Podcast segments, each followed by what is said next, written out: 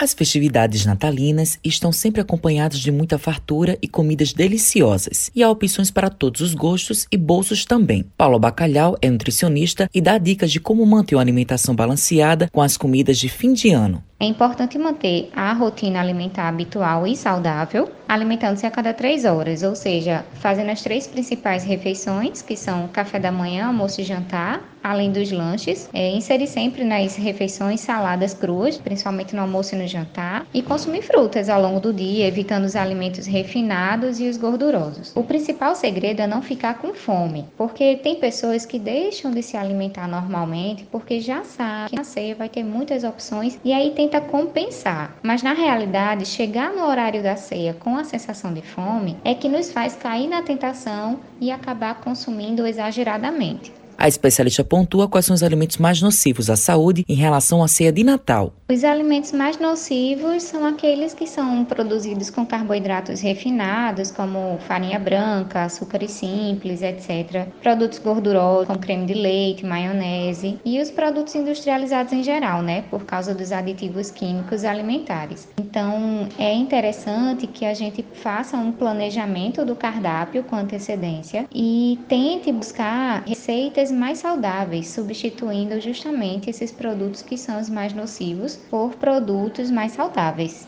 Paula destaca quais são os perigos em exagerar nas comidas de fim de ano. O consumo exagerado de bebidas alcoólicas pode causar danos ao organismo tanto a curto quanto a longo prazo, né? Os efeitos imediatos do consumo excessivo de bebida alcoólica incluem fala arrastada, comprometimento motor, é, diminuição dos reflexos, confusão mental, pode causar vômitos e até levar ao coma, né? Também o consumo de álcool provoca desidratação, o que favorece o que a gente chama de ressaca. Então, no dia seguinte, a pessoa acorda com muita dor de cabeça, enjoo, etc. Agora, o uso crônico de bebidas alcoólicas, o consumo frequente em grandes quantidades, aí sim pode vir a causar gastrites, úlceras, hepatite, cirrose, pancreatite e diversos outros agravos à nossa saúde. Matheus Silomar para a Rádio Tabajaro, emissora da PC, empresa paraibana de comunicação.